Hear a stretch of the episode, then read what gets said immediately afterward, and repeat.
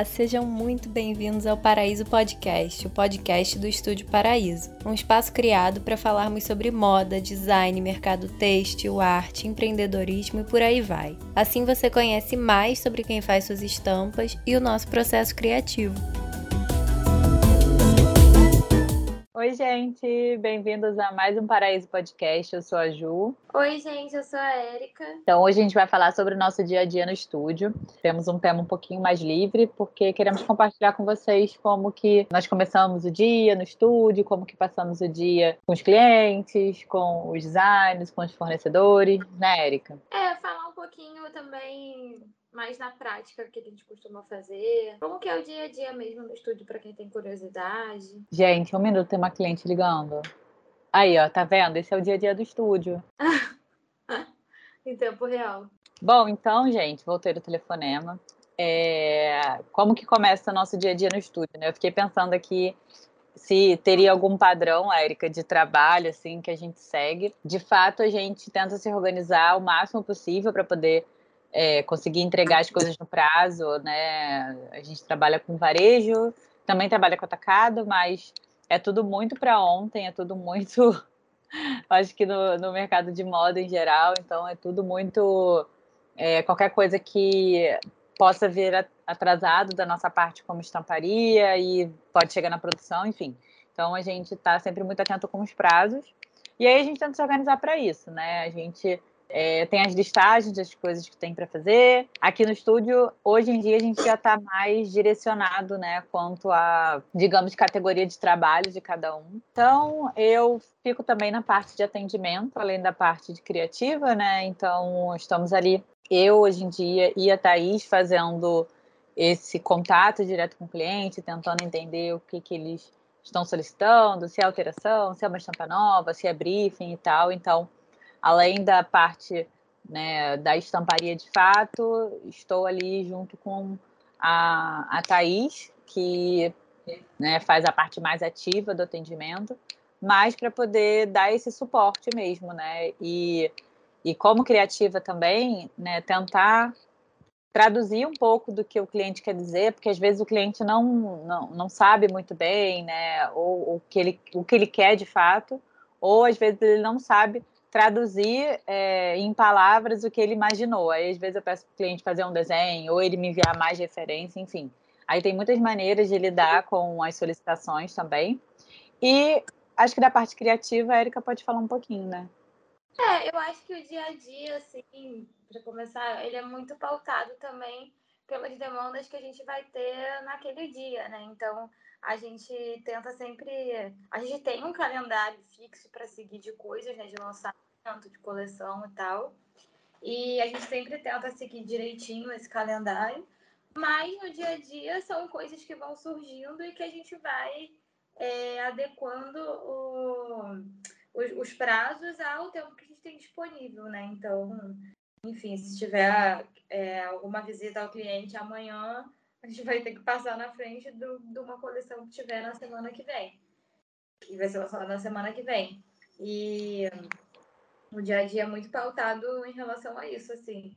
Basicamente, o que a gente faz, assim, de, de parte criativa é, primeiro, a parte de pesquisa, né? Então, a gente tem essa, essa cultura muito forte de mandar os moods, direcionar os designers que desenham para o estúdio, para eles desenharem seguindo uma lógica para aquilo fazer sentido no final, quando a gente lançar uma coleção. Quando é para um briefing específico também, a gente vai fazer sempre a pesquisa antes de começar a desenhar. Uma coisa que a gente começou a notar que, que tem ajudado muito no nosso dia a dia é pesquisar bastante mesmo para fazer um briefing mais direcionado. Então, é, conseguir distribuir os briefings o mais direcionados, direcionados possível. Às vezes, é, a gente perde até. Perde não, né? Mas a gente, a gente leva muito mais tempo produzindo esse briefing do que fazendo só a pesquisa como a gente fazia antes, mas a gente começou a reparar que o resultado é muito mais assertivo, né? A gente não, não recebe mais desenho repetido, porque a gente pede determinada coisa. Óbvio que a gente pede para a pessoa que a gente sabe que tem um traço parecido com o que a gente quer, a gente não vai limitar a pessoa a fazer um negócio que seja da mão dela, né? Mas, ao mesmo tempo, a gente consegue direcionar mais o que a gente quer e o que o cliente está pedindo.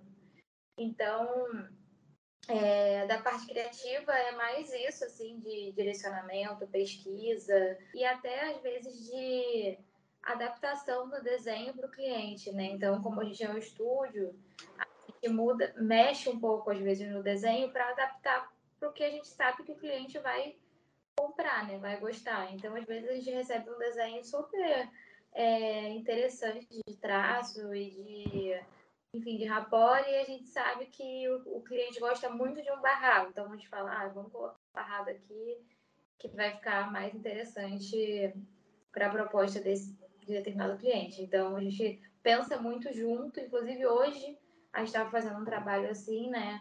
De tipo, pensar junto. É, galera, o que, que vocês acham que dá para fazer aqui? é, nesse, nessa, nessa família de desenhos para esse cliente? Será que ele vai gostar disso? Será que ele vai gostar daquilo? Fica trocando opinião o tempo todo. Essa questão da adaptação dos desenhos, ela é. Tipo, a gente consegue tirar muito dali também, né? Se a gente pegar e, e for né, separando o que, que a gente poderia aprender de cada parte disso, né? Tem o, o próprio.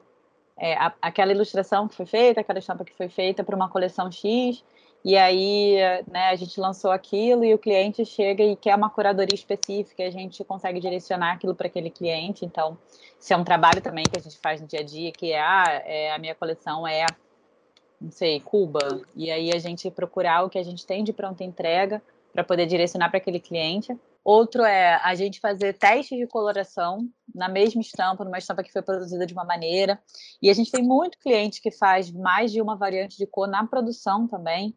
Então, pegar o mesmo desenho e ir fazendo teste de cor, eu acho que isso só vai também melhorando a nossa habilidade também como designer, de fazer as combinações de cor, de é, entender cada vez mais cada cliente. E também tem um, um rolê que eu, eu, participei da, da banca do Senai Ticket no sábado e eu falei isso que é a gente, como designer, eu, eu, acredito que o nosso papel é oferecer o melhor possível para aquele cliente, né? Dentro do briefing dele, dentro do perfil que você já conhece desse cliente. E é claro que você também só vai conhecer o perfil do cliente se você fizer a pesquisa direito ou se você já trabalhar com ele há muito tempo. Uhum. É, mas também o importante é que a gente também não se limite, né? Ou não se limite tanto, né? Para que a gente também consiga oferecer algo, algumas coisas surpreendentes, né? É, eu estava falando até de uma cliente é, que a gente atende, que ela já estava fazendo, sei lá, a gente já está aí uns três anos, sei lá, fazendo coleção com ela, né? Sempre né, uma coleção na outra. E sempre uma vibe mais monocromática, né? Ou preto com off, tipo, sempre uma coisa mais neutra. Bicolor, no máximo tricolor. E aí, nessa coleção agora, né, Erika falou, ah, eu quero um inverno super colorido, né? Inverno que ela já está fazendo, né, atacado. E aí a gente ficou assim, caraca, eu não, eu não teria oferecido um inverno colorido para ela com base no uhum. histórico de, de, de compra dela. E aí a gente está sempre nesse dilema também, que é né, o equilíbrio entre eu oferecer algo novo para o cliente, é, mas respeitando também o que eu já sei que ele compra, porque também é aquilo, eu também não quero nem perder nem o meu tempo, nem o tempo do cliente também, né? De oferecer uma coisa também muito disruptiva e falar assim, nossa, né? Ou sei lá, um cliente que a gente sabe que não usa um elemento de jeito nenhum. Uhum. Tipo, a uhum. gente tem cliente que, por exemplo, não usa, né, Erika, animal print de jeito nenhum. Então eu já sei que eu não vou oferecer uma coisa para ele, mas se por acaso for algo muito diferente ou algo que de repente se encaixe naquele universo dele, eu acho que a gente tem esse papel também de oferecer, sabe? E aí a gente fica o tempo todo com esse pensamento crítico ali também, né? Na hora do dia a dia de será que isso faz sentido para aquela pessoa? além de lidar com a aprovação e a reprovação das coisas o dia todo, né? Acho que tem algumas uhum. profissões que você não lida com isso. Mas a gente lida o dia inteiro com a aprovação e reprovação. É tipo, eu fiz aquilo e aquilo foi reprovado, eu fiz aquilo e aquilo foi aprovado. Por mais que a gente tente ser eficiente né, no processo e tentar é, deixar o processo sempre melhor, mais fluido, mais aprovável, não sei nem se existe essa palavra, eu acho que é um, o, o job do designer, né? A gente está lidando com isso no dia a dia também. A gente lida realmente com isso o tempo todo e não tem muito o que fazer, porque a, o, o briefing, né, o direcionamento, o histórico, como a Ju falou, ele encurta o caminho. Mas, por mais que a gente tenha a cabeça treinada para conseguir é, chegar o mais perto possível do que o cliente está pensando, tem hora que a gente não chega, né? Porque a gente não tem uma bola de cristal também. Então, às vezes, já aconteceu muitas vezes, assim, eu fazer um negócio e falar, cara, é isso, tipo, isso é sempre... Vamos arrasar. Vou pedir, é. envie, não é. E ao contrário também. Tipo, você, da gente fazer, ficar um pouco insegura. Óbvio que a gente sempre tenta fazer para acertar, mas às vezes a gente fica inseguro com o resultado.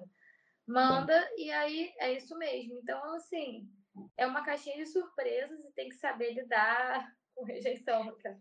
É, mas é, é tipo, é você ser todos os dias muito muito criativo e muito resiliente, sabe? Eu acho que tem que estar preparado é, como designer e como, como atendimento também para realmente conseguir entender o olhar do cliente para aquilo. Porque às vezes é, é, isso, a gente não tem a bola de cristal, como a América falou, mas é, às vezes a nossa escuta, a gente não está conseguindo atingir aquilo, sabe? Então, eu acho que, assim, depois que a Thais entrou no atendimento também, eu fiquei muito, muitos anos fazendo atendimento sozinha, e eu vejo o quanto que a gente evoluiu como empresa também, sabe? Como corpo, né? né? De mais pessoas ali, tendo aquela escutativa que é, tipo, eu entendi isso, será que isso está certo mesmo? Porque a gente trabalha com questões muito subjetivas, sabe? Não é só feio e bonito. Às vezes é uma coisa que no nosso vocabulário é de um jeito e quando o cliente vai passar para a gente é de outro. Então, esse, ontem mesmo eu recebi um, uma solicitação que era assim: ah, o cliente me ajuda a construir essa ideia, porque o cliente viu essa imagem aqui, ele queria fazer isso aqui na asa de uma borboleta, e era tipo assim, umas fotos de umas frutas coloridas, assim, chapadas de cor. Aí eu fiquei, tá, mas ele quer a asa de fruta, ele quer que a gente encaixe isso dentro da asa, a gente quer. Então é tipo, também tá com aquela escuta muito, sabe? Não, não, não adianta fazer de qualquer jeito ou fazer rápido, tem que ser uma coisa que você realmente vai ter que parar se precisar ligar, se precisar marcar uma reunião e tal, porque como a gente atende pessoas do Brasil todo, eu não vou estar presente ali, né? Para poder né, olhar no olho e desenhar com a pessoa. Então também requer uma habilidade extra, né? Que é a gente conseguir tirar o melhor, entregar o melhor daquele briefing e todo no formato à distância também, né? E uma coisa que eu aprendi com o tempo também, assim, é tipo, o tempo é muito precioso, né? Então, às vezes, vale mais a pena você prezar pelo tempo do que você achar que vai resolver aquilo é, rápido e, enfim, não buscar as informações que você deveria buscar, né? Vou dar um exemplo. Hoje, a gente fez uma estampa que é só uma flor. É uma flor, a estampa é uma flor só no meio. E aí veio a alteração para botar, fazer duas variantes de cor, uma com a flor colorida. Tipo, eu podia simplesmente só colocar uma cor na flor e uma cor na, na, no miolo. Mas eu me questionei, falei, será que a flor colorida é tipo a flor em uma cor que não seja neutra ou é cada pétala de uma cor para ser uma flor colorida, sabe?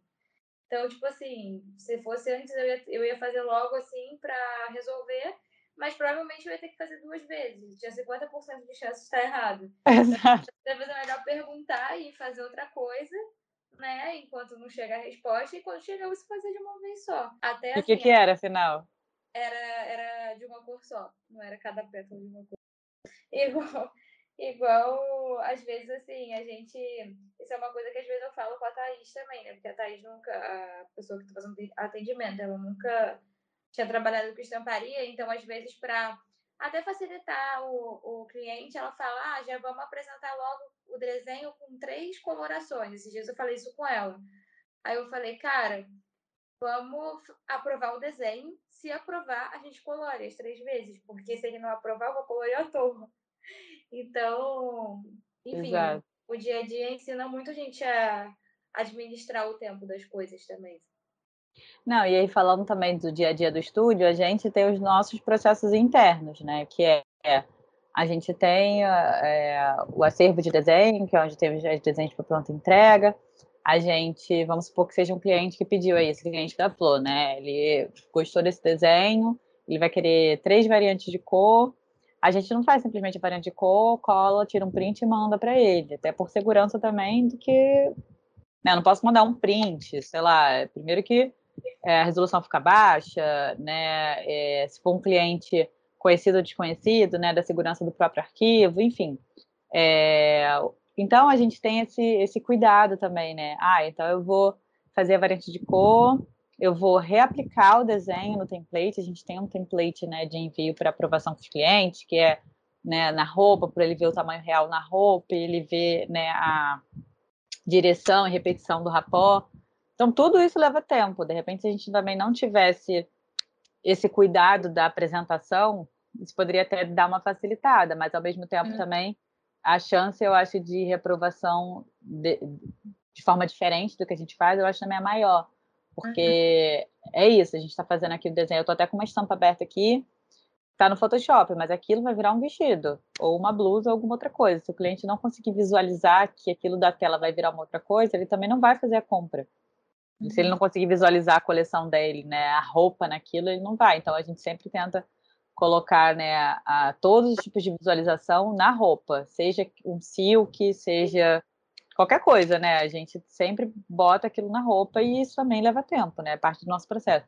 Aí vendeu a estampa, então é, tomar o cuidado, né, com os arquivos, todos os arquivos estão certos, a gente faz o romaneio, enfim, tudo isso são processos internos também da empresa que foi o que Eric falou, né? Com o tempo a gente vai deixando aquilo mais é, eficiente, né? Eu não gosto muito dessa palavra, eficiente, mas eu acho que com o tempo a gente de fato vai deixando isso mais eficiente. Esse negócio da aplicação que você falou, eu lembrei, eu lembro muito é, de quando a gente estava na faculdade, de um professor falando assim, gente, o que vende no branding não é a marca, é a aplicação.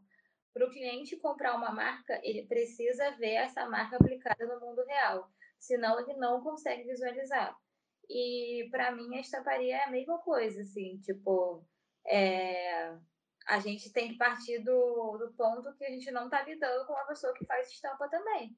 Então, sabe, é importante ela conseguir ver aquilo como, como aquilo seria no mundo real, assim. E, e assim, é muito. Também a gente adapta muitos processos. Então, da mesma forma que a gente é, sempre usa esse template, né, para mostrar o desenho, como que fica o desenho na roupa, para determinadas estampas, a gente começou a ver que esse template é, a gente não conseguia mostrar todos os detalhes que a gente queria no desenho. Então, a gente adaptou isso também com o tempo. A gente falou, não, é, poxa, esse desenho tem tantos detalhes pequenininhos, quando a gente coloca ele num template só, com vários elementos que tem no template também, medida, é, cabeçalho, nananã, some, né? E isso é o mais legal. Então, vamos criar um template só de detalhe, vamos esmiuçar esse desenho em mais três templates para o cliente conseguir ver qual traço que a gente usou, qual textura que a gente usou. Enfim, então é, é uma coisa assim, o dia a dia eu acho que é muito empírico, porque a gente vai percebendo as coisas e aquilo vai entrando no meio do DNA, assim, e quando vai entrando gente nova, a gente já consegue ver essa evolução e mostrar como que o trabalho muda de acordo com a necessidade, né? Sim, é, eu queria voltar também na parte da pesquisa, que eu acho que é um diferencial, que também é um, um trabalho que a gente preza muito, que é o investimento no, no início do, de qualquer job, assim. Pode ser até um job simples, pode ser um job tipo igual chega, que a gente fica brincando, que é a padaria da Thaís, que chega e fala assim: ah, tô precisando de uma seleção para verão, e não tem mais nenhuma outra informação. informação. Eu falo assim, tá bom, vamos lá. É, você sabe quem é o cliente, porque às vezes chega alguma solicitação de representante também, né? Então, às vezes, de fato, ela não tem mais informação, mas sabe quem é e tal. Ah, não sei, então tenta pegar essa informação e tal. E aí, é, quando a gente pega essas informações mais específicas, a gente sabe, ah, é assim, é um. Aqui, ó, o cliente é tal, toma aqui o site dele, o Instagram, para vocês olharem. E aí a gente olha o Instagram do cliente, vê o histórico do que ele compra, entende mais ou menos a coloração e tal. Quando a gente envia, tem mais chance de acerto também, né? Então, foi o que eu falei, também tem mais chance do cliente perder menos tempo, porque também ninguém quer receber uma coisa que não tem nada a ver com a sua marca, sabe? Então, acho que é, é o ganho para todos os lados, né? Se a gente conseguir receber essa informação mais acurada possível, né, do atendimento ou de quem faz a solicitação, aí a gente está ali fazendo essa pesquisa. Então, ah, o cliente é tal, então vamos lá, vamos ver o que, que a gente quer, quais são as informações mais importantes. Às vezes é uma coisa assim, ah, o cliente não compra, dá para ver que ele não compra estampas muito grandes. Então, de que, que vai adiantar eu oferecer para ele uma coisa que foge muito? Foi o que eu falei, né? Não adianta, sabe? Conforme, se for um cliente que eu já tenho um relacionamento, a gente pode sugerir e falar isso com ele, mas às vezes são clientes que a gente não nem vai chegar nele, né? Que vem a solicitação de um terceiro, de uma fábrica, de alguma outra coisa. É, essa é, uma, é uma, uma questão bem intensa, né, de discussão. Se a gente for pegar para discutir isso, até onde vai o papel de indicação, de inovação do designer pro, para com o cliente, é, dá até um podcast separado, né, sobre isso. É, eu ia falar também, Érica, que, que eu senti de um tempo para cá, é que eu acho que a gente também ficou é, com processos mais alinhados também depois que a gente começou a separar as funções de quem estava dentro do estúdio trabalhando, né? Então hoje você tem a Érica fica bem mais responsável, não digo completamente responsável, porque é, não é todo dia, né, que a gente tem todas as designers trabalhando no estúdio. Então, é, a Erika fica, digamos, 90% responsável pela construção dos briefings e fazer essa pesquisa para poder construir esses desenhos. Então, tudo que é relativo aos desenhos e tal, a, essa função hoje em dia é bem mais da Érica, e eu confesso que tem dia que às vezes você não tá, e eu fico assim, não, vou esperar a Érica para poder ela dar uma olhada nesse briefing ou fazer esse briefing. Então, isso também facilita na hora de solicitar ou na hora de, é, enfim, do nosso dia a dia mesmo, sabe? É, a gente tem hoje a Tuane, que está responsável pela parte de coloração, é, como eu falei, né, a gente ainda não tem ainda um corpo, né, de pessoas para poder estar todos os dias trabalhando e tal e tal. Mas a gente tem essa divisão que eu acho que ficou é, não só mais organizado, sabe? Mas eu acho que fica também para cada um que está ali fazendo aquele job de, de se interessar mais por aquele assunto, de estudar mais sobre aquele assunto, de estar tá com um olhar mais apurado para aquilo. Então a gente está sempre ali trocando uma, a ideia uma com a outra, mas se tem uma pessoa que está com aquele olhar mais treinado, então a gente corre para aquela pessoa, para aquela pessoa resolver também. Sim. A Ayla fica mais responsável pela parte de pesquisa, né? Quando tem alguma conceituação, assim, algum texto, ela gosta muito de escrever também. Mas é, isso que ela falou é verdade. Tipo, foi uma coisa que foi naturalmente, a gente começou a que uma pessoa tinha mais facilidade para colorir, outra tinha mais facilidade para montar brief, outra tinha mais facilidade para pesquisa, e foi se dividindo assim, naturalmente, até o momento que a gente chegou e falou: é, acho que dá para a gente dividir um pouco mais as funções para uma ficar responsável por determinada coisa e tal. E realmente, tipo assim, eu é, tenho muito uma preocupação de ficar sempre olhando Pinterest, de ficar salvando referência. É, fazer muito, muito board lá no, no Pinterest do estúdio, mesmo porque eu sei que é um material que, se eu, se eu bater o olho e gostar de alguma coisa, vai ser uma coisa que eu vou com certeza usar mais para frente, sabe? E, e fora isso, né? Fora essas, essas funções dadas, tem a, a padaria, né, gente? Que todo lugar tem. Assim. A padaria já tá fechar arquivo, conferir, ver se o rapport está batendo, fazer seleção. E aí, assim, para vocês entenderem um pouquinho também, a gente não fica todos os dias também no estúdio, né? É, a gente não trabalha em horário comercial todos os dias, todas as pessoas, porque todas nós desenhamos para o estúdio também. Exato, senão não tem desenho. Senão a gente só trabalha. Ou a gente só trabalha, ou estúdios não têm espaço, né? Isso então... é uma coisa importante, né, de falar, tipo, é, porque tem gente que acha que durante o dia a gente, quando tá no estúdio, né, no meu caso eu tô todo dia no estúdio, tipo assim, é, eu não fico durante o dia desenhando, não tem como, porque é como, isso é, foi o que a Erika falou, isso tem que ser um job à parte. Primeiro que a parte de desenhar, de fato, a parte da ilustração, ela é uma parte que você precisa estar com a cabeça para aquilo também. Não é tão automático assim, né? De você tomar as decisões para desenhar os elementos, porque é o início de tudo, né? Se eu começo desenhando elementos que eles não vão ter, tipo assim, falando assim, gente, isso aqui não vai dar pé, isso aqui vai dar, não vai ficar bom. Então, tipo, se você desenhar exatamente o que você tem que desenhar dentro do briefing que supondo a Erika tenha enviado, né? Não fuja do briefing, faça aquilo Então, tipo, isso estou dizendo porque a gente envia briefing para nós mesmos, assim, a Erika monta o briefing é, e distribui junto com a Thaís para os designers, porque a gente tem outros designers freelance que trabalham para o estúdio, mas incluindo a gente, a equipe interna também.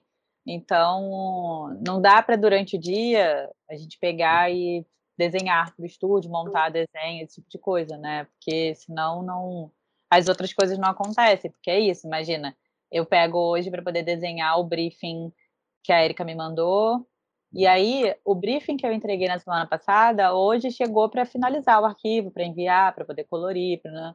e fora as outras coisas que vão surgindo, então é, isso até é uma questão minha mesmo, de tipo, pô, ter mais tempo durante o dia para desenhar. Mas aí a gente também não dá para parar para desenhar e atender e tal.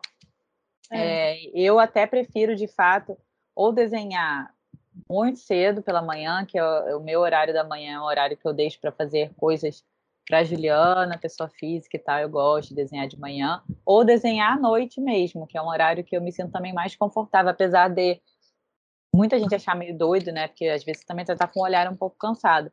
Mas não é meu caso, eu acho que eu acostumei tanto a desenhar à noite que é como se fosse.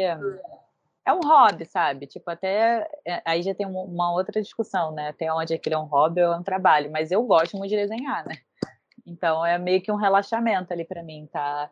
Focada somente naquilo, sem ter tem ter que, sei lá, ver o Trello, ou você tem que atender solicitação, uhum. alguma ligação que pode surgir, responder e-mail e tal. Essa foi uma organização também que surgiu com o tempo, né? Porque quando eu comecei a trabalhar com a Ju, comecinho mesmo, que era só nós duas, depois entrou a Lele, é, a gente não tinha essa divisão de trabalhar por dia.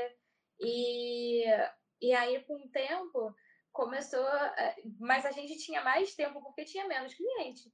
É, aí o estúdio, conforme o estúdio foi crescendo, a gente começou a ter menos tempo para produzir os nossos próprios desenhos no dia a dia, porque Sim. as demandas começaram a atropelar.